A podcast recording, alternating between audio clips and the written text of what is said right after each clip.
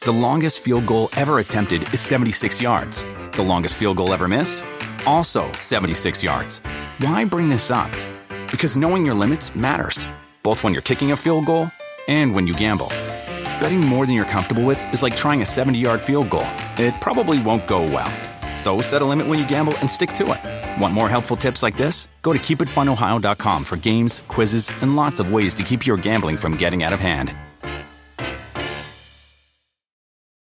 With threats to our nation waiting around every corner, adaptability is more important than ever. When conditions change without notice, quick strategic thinking is crucial. And with obstacles consistently impending, determination is essential in overcoming them. It's this willingness, decisiveness, and resilience that sets Marines apart. With our fighting spirit, we don't just fight battles, we win them. Marines are the constant our nation counts on to fight the unknown. And through adaptable problem solving, we do just that.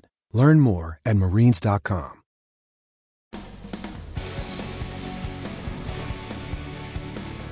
Welcome into a Monday post Pocono edition of NASCAR America Motor Mouths. Dale Jarrett, the Hall of Fame, Jeff Burton, the mayor, Steve Letarte here. Um, listen, guys, lots to talk about. Let's get the fans calling in 186 NASCAR NBC. 1866 NASCAR NBC. Pocono a sleepy trip to Pocono turned into an exciting weekend of racing, and the topics are truly endless. So much so, no guests today. There's so much to talk about. This could be a five hour show if we wanted it. So it's going to be a jam packed hour. Let's start at the top. Number one, Hamlin and Kyle Busch DQ'd the lead story after Sunday. Finished first and second. They're disqualified from the race, handing the win to Chase Elliott, who now has another win, gaining more points. Hamlin He's on the topic list again. Contact with Ross Chastain sends him into the wall. Was it payback? Was it not? Turn three, treacherous all weekend long in Pocono. That leads us to Kurt Busch. An accident in turn three sits him out due to concussion symptoms.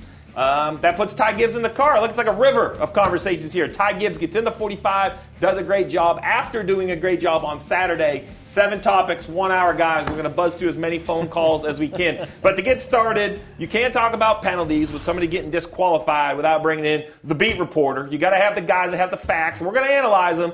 But Dustin Long has joined us. Dustin, walk me through the last 24 hours of what we learned at Pocono and now what we know today.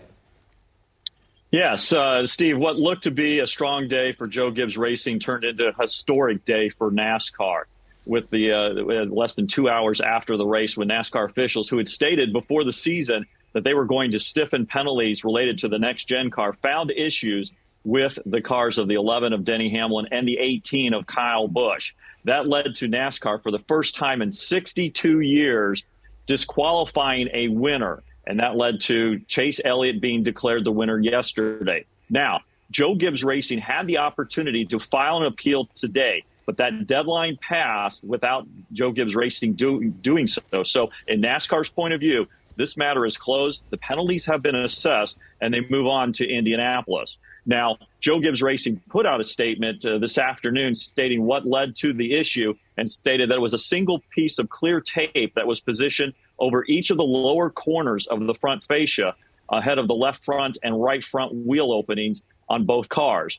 Now, the added piece of tape that Joe Gibbs Racing stated was two inches wide, five and a half inches long, with a thickness of 0.012 inches. And that's what led us to this situation where, again, for the first time since 1960, NASCAR has disqualified a winner. So, yes, big news. First time. Um, I have a list of questions I think the fans want to talk about. Let's start with the what. Uh, he just mentioned a piece of tape. I'm going to read something right here. I have access to the rule book, and I'm going to read it. And it's as simple as uh, in, except in explicitly permitted rules, which this doesn't fall into. It's very simply you cannot install any additional parts, modifications to existing parts to affect the aerodynamic properties of the vehicle. In my opinion, DJ, as silly as it may sound, it's only a piece of tape. But if you're not allowed to do anything, a piece of tape is something, especially underneath the vinyl. I don't have a real issue whether it was a big modification or a small modification. Any change was too much for me. Yeah, I mean, as you point out, teams aren't going to do something uh, to make their car worse. So yeah. it obviously was going to be an advantage some way, shape, or form, no matter how small it is. Um, I think that when you look at it, you, you start talking about uh, does the penalty fit the, the crime here? Um, you know, it, with it not happening in 62 years, you and I have been disqualified in another series before, but we won't get into all of that. But, you know, th- this is, I mean, sending a message Maybe yes. I think the message had been sent before, but as we know, this is a competition, and teams are always willing to do a little bit. This seems, if you think about it in the scope of things, of you know penalties and things that we've seen, this seems like that for what they did, it would, would be a minor infraction. Uh, but uh, they did f- finish first and second in the race. So, Jeff, I'm going to lead it to you because I think DJ's point is fair. If you look at the 62 years of NASCAR, this infraction would be a minor infraction. But if I look at the last five or six months of NASCAR and the next gen vehicle and how it is created and how there are these single source parts, in my mind, 62 years is not a blip on the radar. When I zoom into this season, it's a major blip on the radar and an intersection for NASCAR, and that's why the penalty was what it was. Well, I think we got to remember how the next gen car got originated. It seems to be that everybody thinks NASCAR built this car and then presented it to the teams. The concept of this car was with the teams. And that concept being, hey, you buy this nose, you buy this part, and everybody can buy the same. So if you alter that part, you alter that piece, then that concept no longer works. So for the integrity of the next gen project, you have to police it in a very strict manner. And unfortunately for the teams, it doesn't matter why something was changed. It doesn't matter if it helped the car, it doesn't matter if it hurt the car. It doesn't matter. It matters is the part was changed. And clearly you can't do it. And so so the only way to, to maintain the integrity is to police it at this level because if not, if you give an inch, they'll take a mile. And so, unfortunately, it is a large penalty for a minimal gain, but I don't even think that's the point. The point is you can't change can't it. do it. All right, so we're going to get through a whole lot of different things. I even want to get into the inspection process with Dustin, but we have our first caller. That's what drives us so. So, Jay, you're on Motor Mouths. Hey guys, so uh, like Jeff was saying, we know that NASCAR is not messing around with these parts penalties this, this year, and uh, we're starting to see where teams are you know, they're starting to become more creative, as Dale Jr. would say. No, I think we lost Jay right there. So I'm going to move right forward. Uh, real quick to his point, more teams being creative. I do want to make a little footnote that earlier in the weekend, uh, Petty GMS also had an infraction with their car. So four cars out of the 36 there had infractions. So to what I think Jay was alluding to, we are starting to see this creep up. Let's talk inspection, Dustin. Questions are going to say, hey, do who do they inspect at the racetrack? What's the priority? And why can't things like this be verified and checked before the race even starts? Yeah, good question, Steve. Let me just uh, st- say one thing about Petty GMS is the talk with them this afternoon, late this afternoon, and they said they will not appeal their penalties, so they're going to accept their penalties and move on. And in terms of inspection policy, uh, Scott Miller was on Sirius XM NASCAR radio this afternoon and explained the procedure and said basically you know, look, they take the top two cars and a random t- some some weekends, and those get the full teardowns. And they go over each each piece of, the, of those cars that they do at the, at the track, and then third on back uh, of the other cars they inspect, they go through some some form of inspection, but not as in depth detailed. Now, one question that was asked is like, look, you know, once you realize that the first and second place cars had been, you know, were going to have an issue and be disqualified, what about the third place car, which was Chase Elliott? And in addressing that, Scott Miller said, look, I, I think at that point his car was already in the on the on the hauler and they might have been gone from the premises and he says look the nine car passed its level of inspection that we give for that car so we were done with them released to the team they put the car away and started heading home so uh, you know, Scott said, look, we, if we're going to inspect to the nth degree of all the cars that we do first and second, he says we're going to be there at the track till you know Tuesday or Wednesday. And again, that's part of the reason why NASCAR came out in 2019 with this policy of saying they're going to disqualify winners because everybody was getting sick and tired of hearing about penalty reports or waiting until Wednesday, Tuesday or Wednesday of each week of what was going to happen to the winner or runner up or somebody else like that. This was done within two hours after the race. And while certainly people left the, the track thinking they'd seen a winner, I think a lot of people were able to find out and know that by that evening that things had changed as opposed to having to wait two, three days for the announcement. Great update, Dustin. Two parts to this. First, let's unpack the variety of inspection for the top five. DJ, I have no problem with this. I've been the winner, I've been fifth. Here's what happens the winner goes to victory lane as you sulk in the garage area, you get your inspection done and put your car on the truck. Not because you're trying to hide something, but you're waiting on the winner to get, to get done with his process. It doesn't bother me. Um, that the nine and whoever else, fourth or fifth, and the random of Stenhouse maybe didn't have the exact same uh, inspection. For me, Um, I'm okay with it. It's been like that for years. It doesn't bother me. But how about you two as drivers? Are you concerned that it's not the same for all five cars? Well, it doesn't bother me because it's impractical. There is there is pre pre inspection, pre race inspection, but there's also uh, the key to all that is the random and you don't know when you're going to be the yeah. random. And, and, there's been multiple times that they've had more than one random. Like they get in there, they, they hear there's things yeah. going on in the garage. I mean, they have the right to inspect. It. They can pull all all 36 yeah, in if they don't like what they're seeing. Yeah, and they so there's been times they've done multiple randoms. So uh, if you knew you weren't going to be teched, that would be a problem because then we know what would happen. But that's not the case. You never know when you are going to be teched. Yeah, I, I, may have a little different opinion. I, I, think that as we look at this, and, and because of how things are now, and, and this just kind of opens that up more, that so the nine went through and he got his process. I, I think, though, as they started their process and found whether it was the 11 or the 18 that they found first, and then the, I would have that nine wait until at least the third place. I, I, don't think we're probably getting past that, yeah. but I think the third place car needs to be held there. Um, and not saying that, that he had anything, but just my opinion yeah, that so we should go back to there. So we can learn from this and say, yes. hey, do your inspection, yeah. just don't put it on the truck. Yeah. Hey man, don't be in a hurry to leave. You finish third. Just let it sit right there and let's go to the inspection. I'd be okay with that. That's a small change. It doesn't I, bother me. I also think that anything NASCAR could do to tighten up, and I know it's difficult to tighten up pre-race inspection, right? Well, so you yeah. don't have yeah. this. That's a very complicated thing, but that is a conversation as well. So, so I want to move into pre-race inspection because I think the fan at home wants to know why we have to know there's a different winner two hours after the race. Now, first, I want to defend NASCAR because everyone makes this an auto racing thing. A year later, we found out who won the Kentucky Derby. Yeah. Uh, Tour de France and cycling, we've had changes of correction of man. You know, this is this. Anytime there's competition, this is an issue for every sanctioning body globally in every sport. I mean, this is a major, major situation. So, for the fan to understand it, in pre race Dustin, in my opinion, the car at that point is checked for two main things safety, not illegal or legal. We want to just double check the teams because we owe it to the drivers to make sure their air is, is correct. And also items that I consider adjustable weights, measurements, tire locations, things that they want to make sure everybody starts the race the same because those could all be knocked out of tolerance comfortably during the event. And they want to be able to say, we knew everyone started the same. That's how I see pre race inspection. Exactly. And NASCAR stated that this was uh, an infraction that they would not find in pre race inspection because you'd have to remove part of the, of the car's wrap. And, and let's be honest, you know, no team is going to want the wrap to be removed of its car before the start of the race. And that being said, if it if it's done, then the team's got to put it back on. So now you've got to have an official looking over each team as they do it to make sure that they don't do something that leads to another infraction. So it's just not realistic in, in, in some cases to inspect everything before a race. And so that's why there is more that is done after the race. I will say one other thing about post race inspection.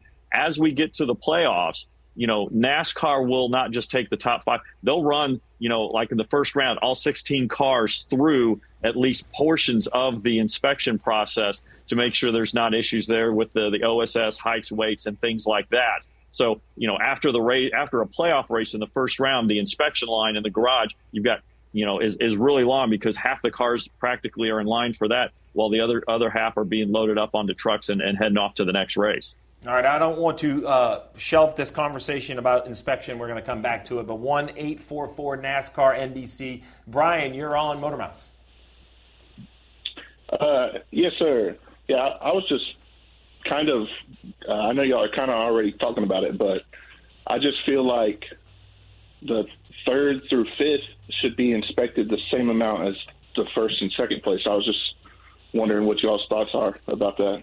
Well, thanks for your call, Brian. And so, DJ, I think the fans are much like you. Like, it's okay how we used to do it, and I can defend it if that's how I did it this time. But let's go ahead. If, if we think we can make it a better system, we can change it. Yeah, and, and they basically are to a point that I, I guess I don't know what. I, I guess I would want to know what made NASCAR go to this point on the the first two cars, at, at, least the first car. Again, I don't know if Denny's right. or the 18 was found first, but um, what made them go to that point, um, and, and, then I think up to to taking the wrap off of, of those and, and finding this. Um, that the, the, cars probably were inspected pretty much the same. Uh, I know the winter goes through a good bit more uh, in, in, a general sense uh, with that, but uh, again, holding those at least third place, if not fourth place cars there to for, for later on. Um, but you know, there's so many things, and, and as you just pointed out, things kind of talk people start talking about things and and nascar you know they don't go say hey we're going to do this. Uh, they bring it on and right. inspect that. So i talked to some crew chiefs and they said that there are certain things that are very consistent in the top five but then certain there's a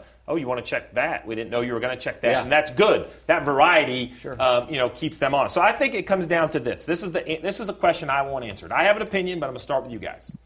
There's hundreds if not thousands of parts on this car that are provided by suppliers that the teams are to buy, install, and race. These cars have the same parts. These cars are not the same. Some are fast, some are slow. They are not all assembled the same. I think that is a major mistake when people look at these cars.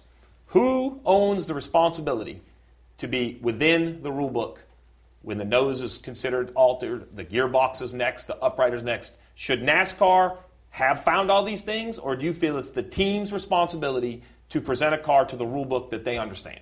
Oh, I think it's 100% on the team. It's NASCAR's job to, to find it, and and therefore it's it's it's you know the teams when they do something wrong, they're going to give you penalized. I, I, don't, you know, there's a lot of talk about before the race, after the race, whatever. If they catch them, they catch them, and and yeah, again, I just don't think we can compare today's tech to yesterday's tech. This new car has changed the game, and you cannot have a series that was a, a, car that was built on this premise without inspecting every piece and then holding everybody to a high standard. So, yes, it's 100% on the teams, and it's NASCAR's job to catch them. And now, if NASCAR don't do their job the way they need to do it, there'll be a lot of cheating going on. That's, yep. Yeah. So NASCAR's got to do it and got to do it at a high level. Well, so the crew chief over here, DJ, I have to agree. I think it's up to the teams, and I would like to add that I also believe that a win is more valuable than it's ever been. And, and that is not to discount any wins in the past, but the system, the points, the playoffs, yeah. the buckets that get filled up, even uh, knowing how sponsorships work now and manufacturers work, the win is the win. And those trophies are way different than seconds. So I think that the carrot's bigger, and that's why we're seeing this stuff. But I agree, team. Any disagreement over there? You feel it's the no, team's full, responsibility? Fully, fully on the teams. You know, it, it's always been that, and you know, NASCAR is there to enforce this uh, mm-hmm. uh, and and find things. So, but it's up to the teams to make sure that they are doing things right. And you know, I think that this has been a business that's been looked at through so many years that you're trying to just find any little advantage that you possibly can that changed, as you pointed out, with this car and, and the parts and pieces. Uh, that that has changed, and, and I think everybody realize if they didn't realize it before, right. they damn sure realize it now. So what hasn't changed for me is not that I'm I am absolutely, if I'm still a crew chief, looking for every advantage, but I believe now I know where I have to look, and it is, you know, if I have to have this pen, but I can mount it any way I so choose, we need to be smarter. But I can't change the pen. Well, you know, if yeah. you broke, if you bend it, it's going to be. You can't bend it. Yeah. Like you're going to have to start disseminating that through your people that have worked on the old cars. Be like, don't even think about it. Don't even test if it's better. We don't want to know if it's better. You know, it, it's a development process that has to change. But Hey, listen, for everyone's unfortunate circumstance, it's a benefit for someone else. So, Dustin, I'm going to bring you in one more time, man. I want to appreciate that beat reporting you've been on and following all day long, all the press releases. We appreciate your input, helping us walk through this situation with Gibbs.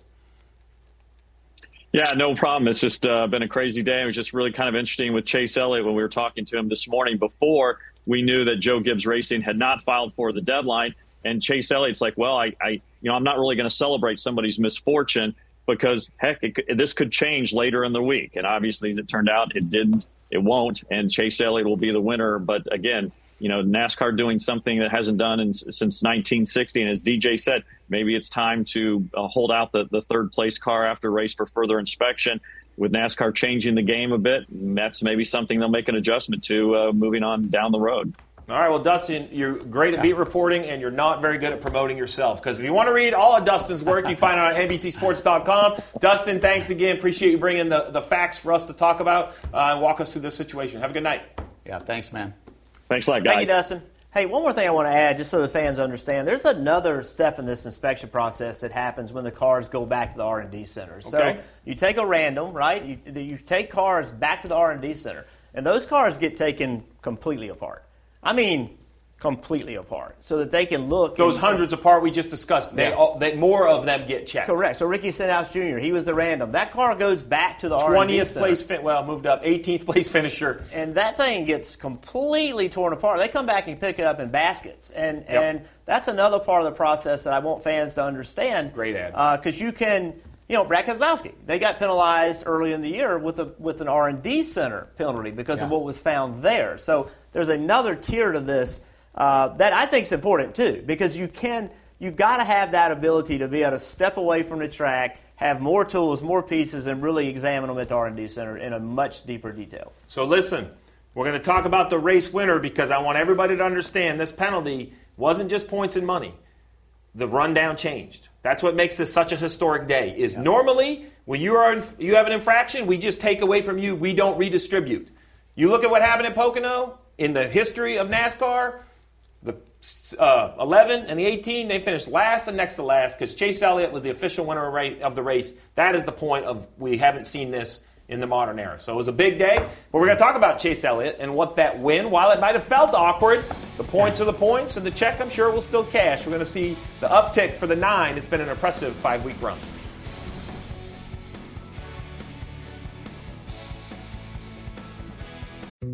Dietz and Watson's been making meats and cheeses the right way since forever. What's that mean? It means never cutting corners, ever. It means cooking, not processing. It means our Virginia brand ham that's cooked to perfection, then twice baked to layer the flavors. It takes more time, but you can taste the difference. We come to work every day to do it the right way, even if it's the hard way. Because if it's not right for us, it's not right for you. Dietz and Watson, it's a family thing since 1939. Think any driver wants to win that way. Uh, I, I certainly don't. You know, we got beat uh, on track at least, and, and from a balance perspective with our car, I feel like we could have been better. I'm not going to celebrate somebody's misfortune or, or whatever. You know, I crossed the I crossed the line third. You know, so it's kind of how I'm looking at it. I think we only struggled a little bit um, at, times in the race, just track position based. All in all, we had to pass a lot of cars today, um, and we did that well on, on the racetrack and on pit road. So great, great day for our team. Right there at the end, I, was just a little bit too tight. And uh, when you have a fast car like that, it's not easy, you know, just start making big adjustments to the car. But I, I was just a little bit too tight. I have to do a good job relating to them, the communication, what the car is doing. The weather changed so much. They were telling me on the radio, man, you guys are way faster than the beginning of the race. But obviously, I didn't believe it. I was like, no, man, I'm too tight. You know, we had to stay out on old tires there to get track position, but we're able to, you know, start, restart in the high teens, and a couple good restarts went our way. But I always said you can't run 25th, you know, today and then show up next week and think you're going to win.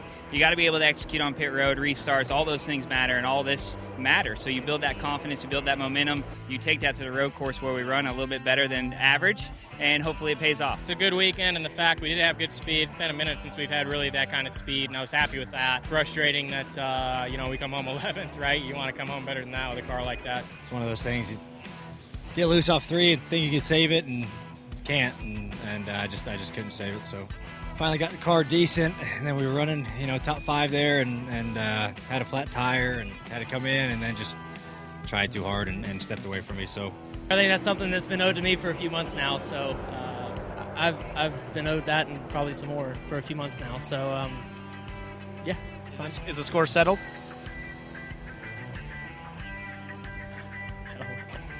Yeah, I mean, honestly, I thought Denny was pretty nice about it personally. I mean, he, he did run him up the track a little bit, but he still left him some room there there on exit after it was all said and done. So I thought, all things considered, he was pretty kind about about what went on there. I mean, what'd you what'd you want me to do? What'd you expect me to do?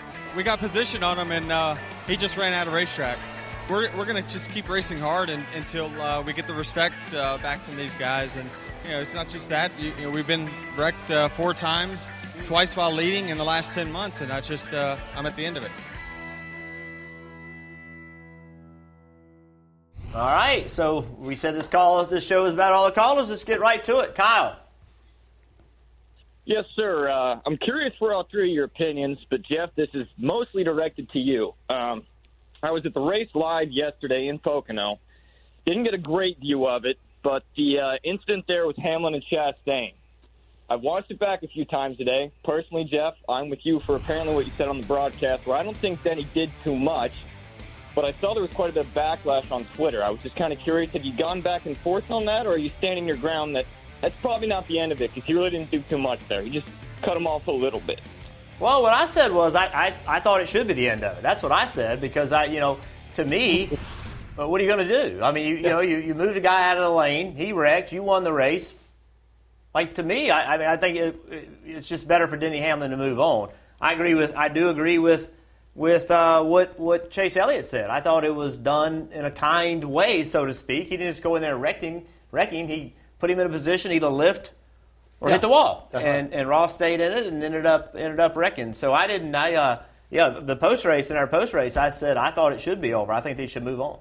I agree. I think that too. And if you look at the two cases to where Ross got into the back of Denny, Denny didn't have any choice or say so in the matter of being able to lift or get out of the way in, in those cases. Here, Ross had a choice. He could have lifted, probably lost five, six, seven spots, uh, and, and not hit the wall. He chose to try to stay in it as long as he could, and then he just runs out of grip. And, you know, I, if you're going to teach someone how to pay someone back without using the front of your car and just wrecking them completely, Denny Hamlin shows how you do that. The, the real unfortunate side of this to me is that, you know, Kevin Harvick got caught up in it. That, that's the unfortunate side. But, you know, what I saw Denny do yesterday, that, that's about as uh, big a payback as you could do without actually just running over someone.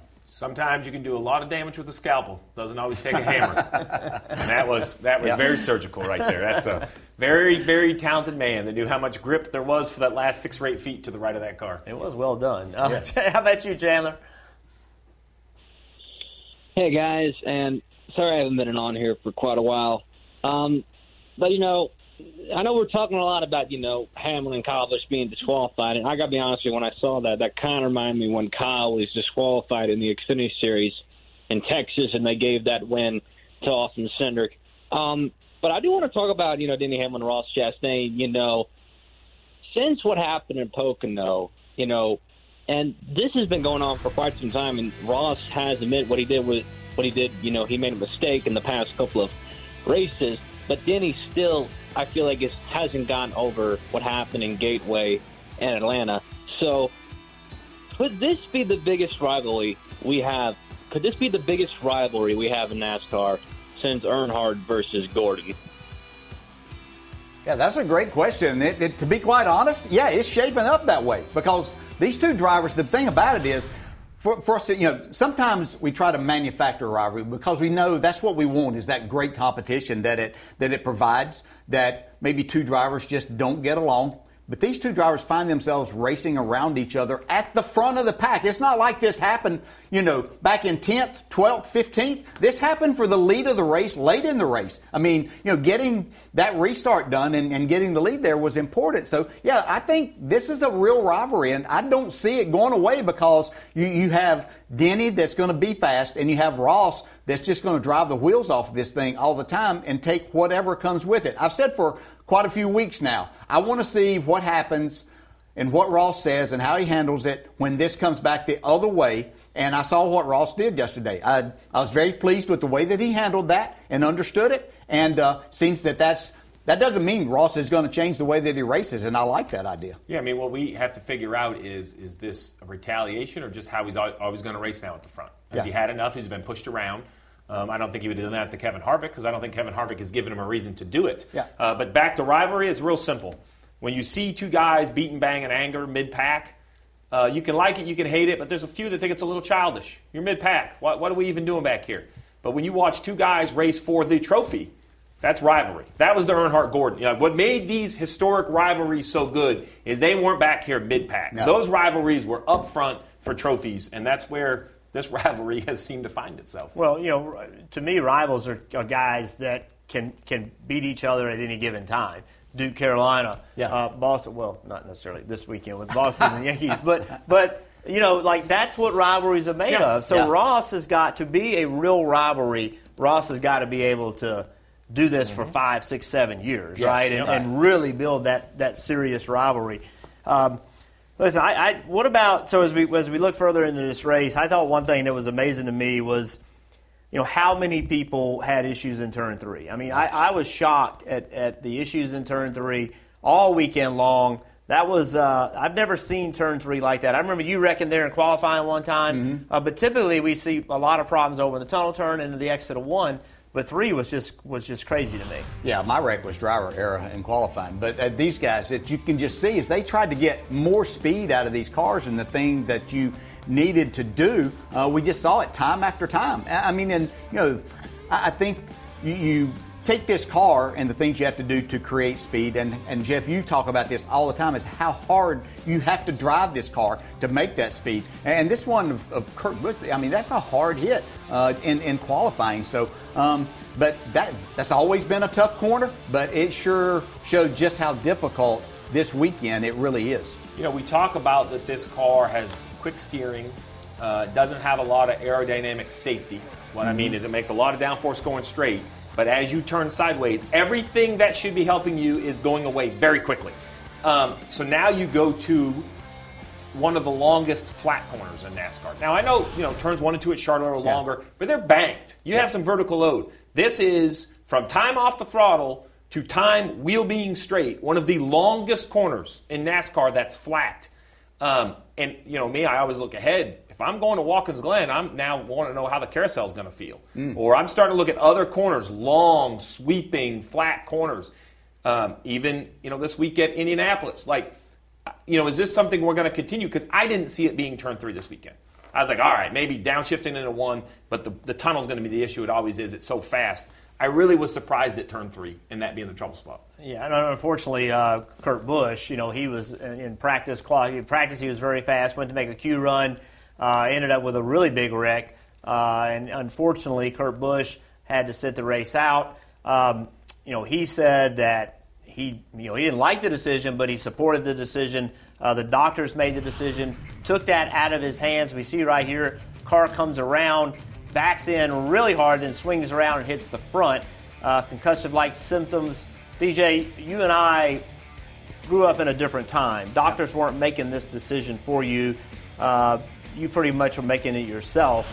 I'm a fan of this. If Yeah. you've got the right people, and I think they do have the right people, I'm really curious what you think about it. Yeah, I, I think the protocols now are so much better, so much safer, and it's not only better for the, the particular driver uh, in that case that it's better for, but it's better for everybody else. I, you know, I, I ran a race here in Charlotte in 2001 after my worst concussion of you know, not having a memory of five days of being at Kansas, and I turned around and raced the next week. And all I had to do was have my doctor in Hickory, North Carolina, call NASCAR at that time and say, "Yeah, he's okay." And my doctor did that by me telling him that I was okay to race. And so I like what we have now. Uh, yeah, it's unfortunate. I hate it for Kurt. I hate that these drivers are being put in that position uh, with that. But it's again, it's better not only for that competitor, but for the rest of the competitors. So, so this is a, a big circle here, but we talked about the penalties to Denny Hamlin and how much a win means. The other part of this system we don't talk about as much is I believe it allows all this to work as well. Because you can, if you missed a race in the old system trying to win Yeah. a championship, you were probably all done.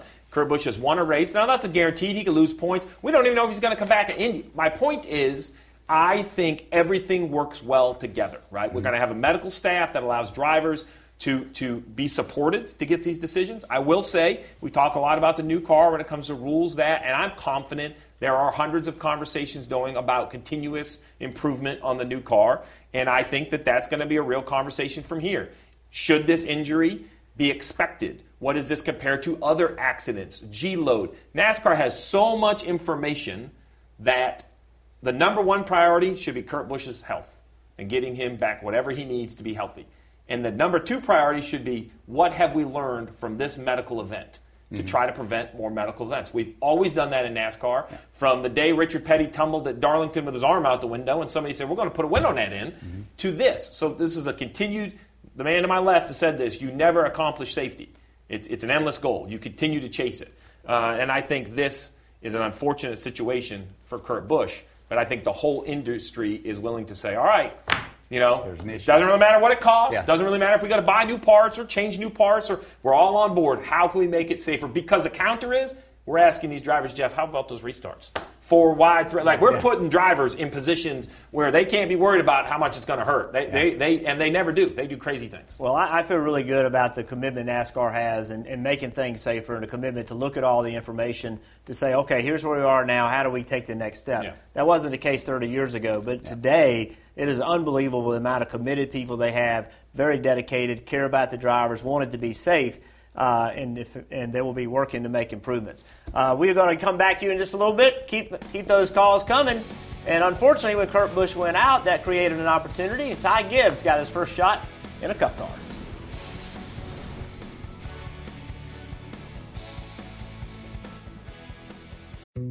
Dietz and Watson's been making meats and cheeses the right way since forever. What's that mean? It means never cutting corners, ever. It means cooking, not processing. It means our Virginia brand ham that's cooked to perfection, then twice baked to layer the flavors. It takes more time, but you can taste the difference.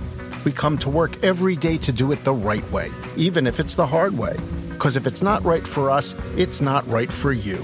Dietz and Watson, it's a family thing since 1939. Has the debate been settled on the racetrack between Joe Gibbs Racing and Junior Motorsports? It's shaping up to be a spectacular last lap. Ty Gibbs on the inside, Gragson on the outside. Who will give? Gragson on the other side gets back in front of Ty Gibbs. What a move through turn two. It's Noah Gragson winning at Pocono. Way to go, Noah. So proud of you, buddy. We did it, man. Thank you, pit crew. Great job. Man, I'm, I'm exhausted. Working my ass off out there to keep the 54 back, and I'm worn out. Exciting Saturday in Pocono, and for you guys that didn't see it, you need to go see Noah's celebration because he took celebrating a win to a new level. We don't even that would be its whole show uh, in itself. But I really, I think the point of that is, is first of all, congratulations to Noah Gragson. A lot of spotlight on that young man since his mistake at Road America that he owned up to, and he's kind of moving forward.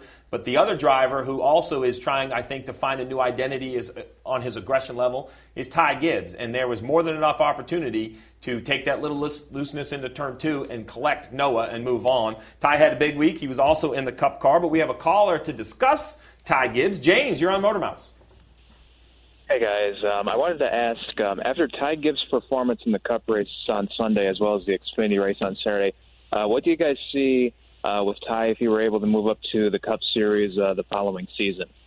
James, great question. Real quick for the fans, I'm I'm sure everyone watching knows, but make sure everyone gets it right. Second on Saturday, replaced Kurt Busch, started in the back basically the first three quarters of the race, I think, did what they asked. They had the reins pulled back, didn't even ask him to go. When they said it was time to go, they left him on the racetrack. He drove up inside the top 20. I was impressed. DJ, your impressions of the young man on Sunday and what that means moving forward. Okay, before I get to Sunday, I'm going to say that Saturday there was no doubt in my mind. There was only about a 2% chance that I thought those cars were going to finish first and second, and that was some of the best driving and racing I've seen in a long time at a very difficult racetrack. So to Noah and to Ty, that was quite the show. I thought Josh Berry was sitting in a perfect spot. Yeah. You know, back a ways and watch this happen. So Four seconds that, back, yes, yes. And, and so my opinion, he did Ty did an outstanding job yesterday. Be thrown in this car uh, without having uh, raced this car before, uh, it's just amazing. We've heard all the drivers, the drivers that have so much more experience, talk about the difficulty in driving this car at a difficult racetrack. I thought he did an amazing job. My my thoughts about him moving forward didn't change yesterday. I still have the same thoughts. This young man needs to be in one of these cup cars immediately. You're not he's not going to learn anything else. He already knows how to win in Xfinity, so he knows how to win races. The only thing he doesn't know is how to get the most out of these cars now. The, the longer you keep him out of that, just a longer process. He can start winning races sooner. That's my opinion. NASCAR, you're on NASCAR American Motor Mouths. All right, hey guys, man, I'm getting pumped. Next week, Michigan, I'll be in the infield. Hopefully, I get to see you fellas. but uh, um, this kind, of, the, what, even though there was two Gibbs cars that got DQ'd, I'm curious on your guys' opinion on how much yesterday what happened with the 18. What I don't know if it, it's definitely not good, but could it add a little bit more of an element to the negotiations or what's going on with the 18 and JGR, if any at all?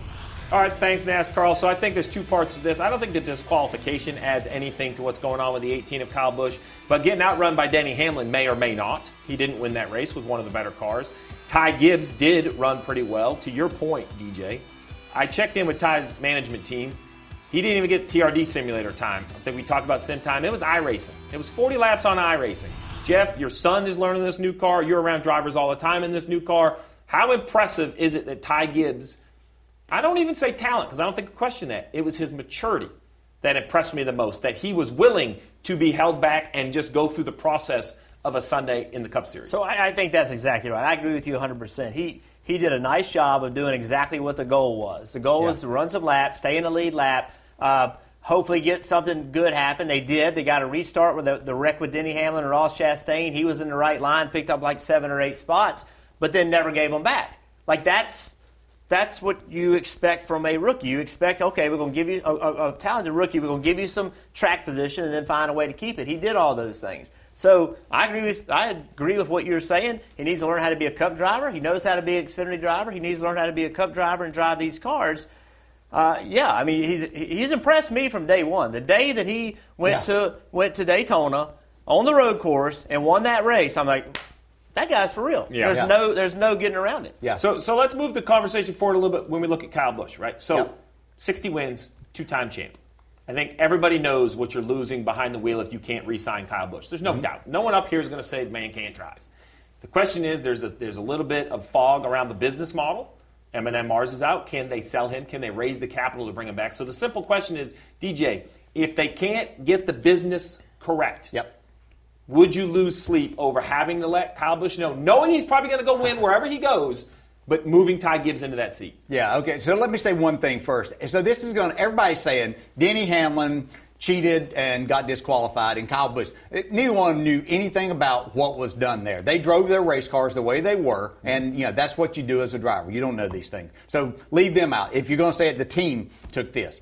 I'm going to say I'm going to disagree a little bit with what you said there a while ago. I think is they're trying to sell sponsorship. When you're talking to companies that are willing to spend 15, 20 million dollars to get on the side of a race car in your organization with Kyle Busch as the driver, and your team gets disqualified from a race. I, I, I think that's a point that they're having a hard enough time before that happened uh, to, to sell sponsorship there in today's world. I, I, I don't think that's a good thing. Couldn't have been. Could not have been worse timing. Uh, you know, this isn't something that we need to say they go do all the time. Have they always pushed the envelope? Absolutely. Unfortunately, it, they got caught at it this time. So I hope that it doesn't do that. I would not want. I know they are doing everything between Toyota, Joe Gibbs Racing, and all the marketing companies. They've even brought in other people trying to sell sponsorship to keep him. They do not want to race against Kyle Busch somewhere else because they know the talent that they have there. He's one of the top drivers to ever come through uh, the, the sport of NASCAR racing and in the Cup Series. Future Hall of Famer. You don't want to let him go, but I think this could hurt. There's already friction in the relationship. If not, the deal would be done.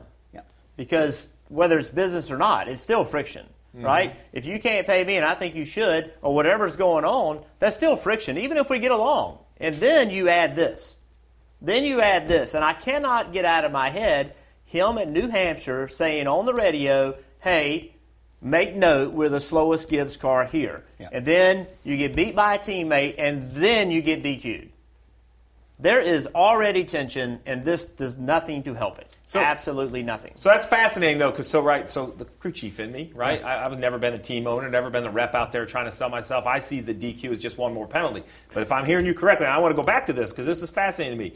Your point is that it's not points and penalty, whatever. It's it's the image, the perhaps tarnished image. You know, does a company in today's world want to align with someone who has been disqualified? Forget penalties, forget fines, disqualified. You think that term right there makes this penalty larger than points and money? I, it 100% to me. I, I think that's why this is the biggest penalty that, that they could put down on someone. Whenever you know, you look at his teammate Denny Hamlin, he got the trophy and all of that taken away, uh, and, and a win. He was going to be the winningest driver ever at Pocono. But when you're trying to sell a company on the fact that hey, you know, we're a reputable business, we do things right, we do everything the right way, and then you have a DQ beside uh, your name uh, at, a race that you ran second in. Um, you know, I think they, in one sense, they appreciate the effort, but in companies they're probably trying to sell to, the, they're out here. These companies are ones that are dealing with the public, and, and you know they can't take that chance. We so so we uh, we know this sport inside and out.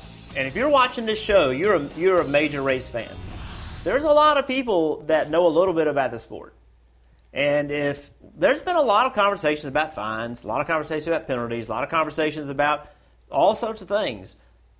This is the first time there's been a conversation about a DNQ. We Yep. took the win. This is the first time in over 60 years. So this is a massive deal. It's not you you can even if you kind of watch racing on the sidelines, you've heard of fines, you've heard of penalties, but they took the win away. That's a big deal. I don't know how it affects, you know, every sponsor would be different, every relationship's different, but we it is a massive deal to take a win away. And and I hope that all the teams understand how big it is because we don't need this. This is not good for the sport. When you sit in the seat and you watch a race and Yeah. you watch drive the checkered flag, you should know who the winner is. You should have a really good idea who the winner is. This is not good for anybody. No. And- Nobody. but- and listen, but I'm going to put that pressure on. It's the, it's an industry. Like I, I, I'm sorry, it was Joe Gibbs this time. Joe Gibbs Racing, two cars.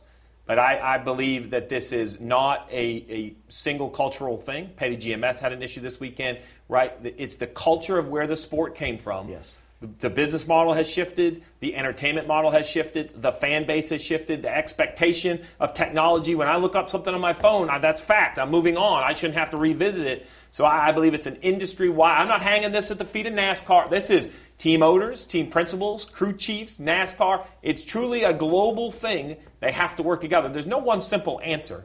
Uh, NASCAR doesn't want to. De- I can assure No. you, they were sitting in that truck going, "We really are going to have to disqualify No, these no. guys. Like we really don't want to do this." to the point, I question if the penalty's big enough. Yeah. Yeah, we had this conversation Like, because should should the penalty be a DNQ? And then also for the people that are making the decisions, whoever that is, what should it mean to them? Yeah. Because you not just put the integrity of your team; it's the integrity of the whole sport. And I'm, I'm, I'm listen. It's a culture thing. You're 100 percent right. Yeah. This Yeah. and the you made the point a little while ago. Like this was not. This was a blip on the radar last year. This we wouldn't even be talking about this last year. So it's a culture change, and it's not that somebody made the decision's a bad guy. It's not that at all. No. It's just that this is a different time, Yeah. and it has to be treated as such. And and yeah, I mean, you know, does should the penalty even be better, bigger Yeah. to prevent it from happening? Because the crew chief did know about what this was. I Somebody just talked did. about the drivers didn't know this happened. The crew chief surely well, knew. Well, but here's what I'm going to say about that. Maybe not. In today's world, in today's world with divisions within companies, engineering, Yeah, aero, true. all these Yeah. things. I'm not Potentially the crew to say chief- who, but right, somebody. potentially he It was did. there for a reason. Somebody knew. did. All right, Layden, you're on Motor Mouths. Zayden, Uh, hello. This is my Hey. first time here, guys. Yeah, I got a question about Kyle Busch and some of the factors that the DQ affect to him. Will he um, lose his stage win for this? Because I know that playoff win is really important since he doesn't win stages often.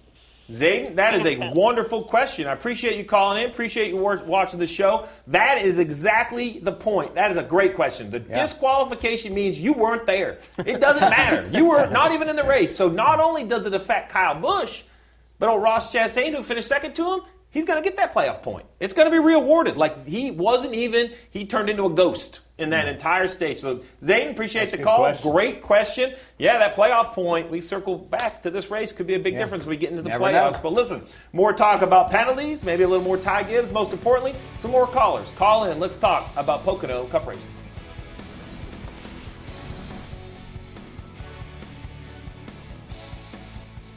Reese's peanut butter cups are the greatest, but let me play devil's advocate here. Let's see. So, no, that's a good thing. Uh, that's definitely not a problem. Uh, Reese's, you did it. You stumped this charming devil.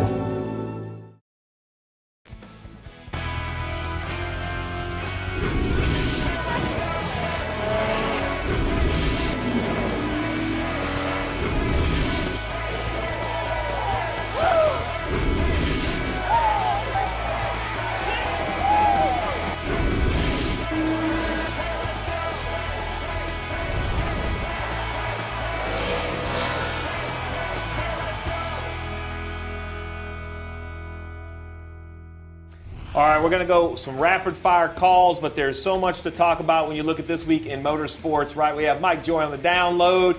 We have a little NRX, little Nitro RX racing, IndyCar Xfinity, and NASCAR Cup Series from Indy. Before we take the phone calls, real quick, we're all going to be there. Indianapolis, the place is unbelievable. How great is it going to be to see Xfinity, oh. IndyCar, and Cup? Two days full of racing from the road course. Yeah, it's just fascinating uh, to, to see the difference in speed when you put the Yeah. Indy car when they're on the same track exactly. It's Yeah. like oh my gosh! I mean, you know, when we were running the the Brickyard in right, you go see an Indy car run Yeah, around there, Jeff, and the stock cars that we drove. I'm no comparison. Not saying it's wasn't any more difficult what we did, Right. but the speed difference is that, and it's the same way on that road course. So just an incredible weekend. And I love watching the stars respect the stars. Oh, the biggest yeah. fans Yes. will be the other drivers. All right, let's hit the phones. We're going to go through as many as we can here. Drew, go ahead. Hey guys, thanks for having me on. Uh, real quick, at this point in the season, is Chase Elliott's regular season points lead insurmountable? All right, Jeff, I'm going to give that one to you. Chase Elliott, he's gaining points. Um, he has over 100 points for the regular season champ. Five races left. Anyone catching him? Uh, no, no one's catching him. Yes, it's insurmountable. All right, I like it. Simple enough there. All right, Justin, go ahead. While it's not practical for NASCAR to inspect every car, if, if you have a four team, four car team, and two of the cars get hit with something, and playoff points are so important right now, wouldn't it be important for NASCAR to possibly look at the other two Joe Gibbs cars because that could deeply hit affect Kevin Harvick, Kevin Harvick getting into the playoffs with Truex. All right, great question. Thank you for calling in, Justin. Uh, DJ, I think the real simple fact is all right, we know the 11 and the 18 were caught, and while we know the 20 wasn't in the top five, didn't go the, you know, it all affects the playoffs. I think that's a legitimate question.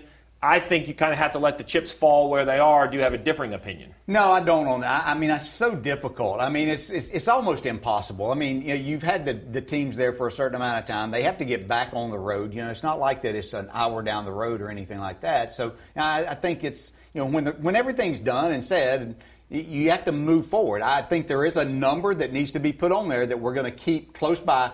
You can go ahead and load your stuff up if I'm that. Load your stuff up, but you sit right here that until we get through with Yeah. inspecting the winner and the second place, till we get to where we know we have a winner, and then we're not going any further back. Well, NASCAR has shown they've been flexible to make changes. We'll see if it changes this weekend. Nick, go ahead.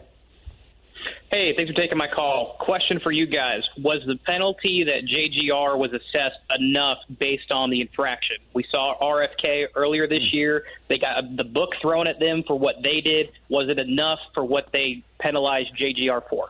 All right, so I'm going to start with this one. Great question, Nick. All right, let's start with what they got penalized. I think it's different from the 11 to the 18 because when you win a race, it's more than just prize money. There's things that enact in your sponsorship and your manufacturers. There's a lot of things that total that, that bucket of money up that you get. So it was financially was a big hit. It's impossible to say the number, but I am confident it's well more than what anyone has paid in a fine yet. Uh, so the question then becomes points because I don't know exactly how many ordered, but it, or one, but it wasn't 100 points, is which RFK lost. So we're a little split. Not big enough, big enough with the DQ. I think this comes down for me. What is the value of DQ next to your name in the record books? Yeah, it, it- you know, it's it's a great question, and it's something that will be continue to be debated. I mean, honestly, um, yeah, it's a great question, and uh, listen, there's no straight answer for it. To be blunt about it, there's a lot of opinions about it, but I do agree with with with Steve, and I agree with what DJ was saying. This penalty to Gibbs is much bigger than people are recognizing, and and and you know, we know the insides of the sport, and and it's this was not an inexpensive penalty at all. This was a massive penalty in for- regard to money. I'm not sure we're going to know until time. Time may tell whether it was the right size. Yeah, it may. Yeah, I, I don't know. You know, it, what what do you do? I mean, you, you talk about the penalty bigger for the, the winner, which was Denny Hamlin, versus you know what it was for Kyle Busch, who finished second there. Um, yeah, maybe monetarily, certainly uh, they, they, they differ uh, in in that respect. It's just uh, you know, it's a tough situation. Yeah. But but when you dis when you send a crew chief home four weeks for a tire changer not doing his job, then you have to wonder if somewhere along the way somebody else didn't need to, to get a penalty in this. Yeah, it could be a whole nother show just discussing that. William, you're on. Hey guys, uh, how y'all doing today? By the way, Great time, Good. William. Great time. uh, so my question for you guys is: within the next five weeks, Steve, especially this goes towards you. Do you think Kevin Harvick possibly has a chance of making the playoffs if any more guys get DQ'd? well, I'm hoping we don't see any more DQs. Kevin Harvick's uh, chance of making the playoffs. I hated to see him get in that accident at Pocono because he's finally where he needs to be a little bit closer to the front to make something happen. I think it's an uphill battle for Kevin Harvick. We have a couple road courses coming up. We, uh, you know, those haven't been his best races statistically, but you know, he's too good. He's a champ. He could win at any time, but the numbers aren't lying. He's over 60 races. It's like a 64, 65 race winless streak. It's becoming a bigger uphill task. I do believe it's must win, though. Points aren't going to help this man at this point. It's, he's going to have to Yeah. win. Yeah. Where does that come? That's the that's the thing because this you know speed hasn't been the Ford's friend for the most part. Even though he did a great job of getting up there and running well yesterday till that accident. Seven topics. I think we got through them all. There was a lot Did we going got on. them all? I can Oh, well, I can list the stuff. I mean, I mean, we didn't even talk about the Chicago street race. I mean, it was the biggest announcement in NASCAR history. we went to Pocono and it had to get shift, shifted off the front burner. When we got done with the race on Sunday, I thought, wow, we're going to have a lot to talk about on Motor Mouths. And then about an hour later, I'm like, we're going to have a lot more to talk about on Motor Mouths. I mean, it Well- kept adding and adding. Well, I can tell you, we didn't even get it all covered here. Come back on Wednesday. Call in NASCAR Motor Mouths. Dale Jr. download on Thursday. Tune in.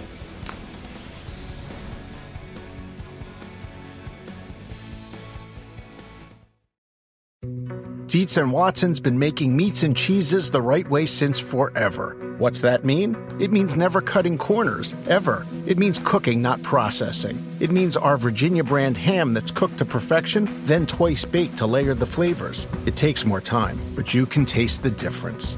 We come to work every day to do it the right way, even if it's the hard way. Because if it's not right for us, it's not right for you. Dietz and Watson, it's a family thing since 1939.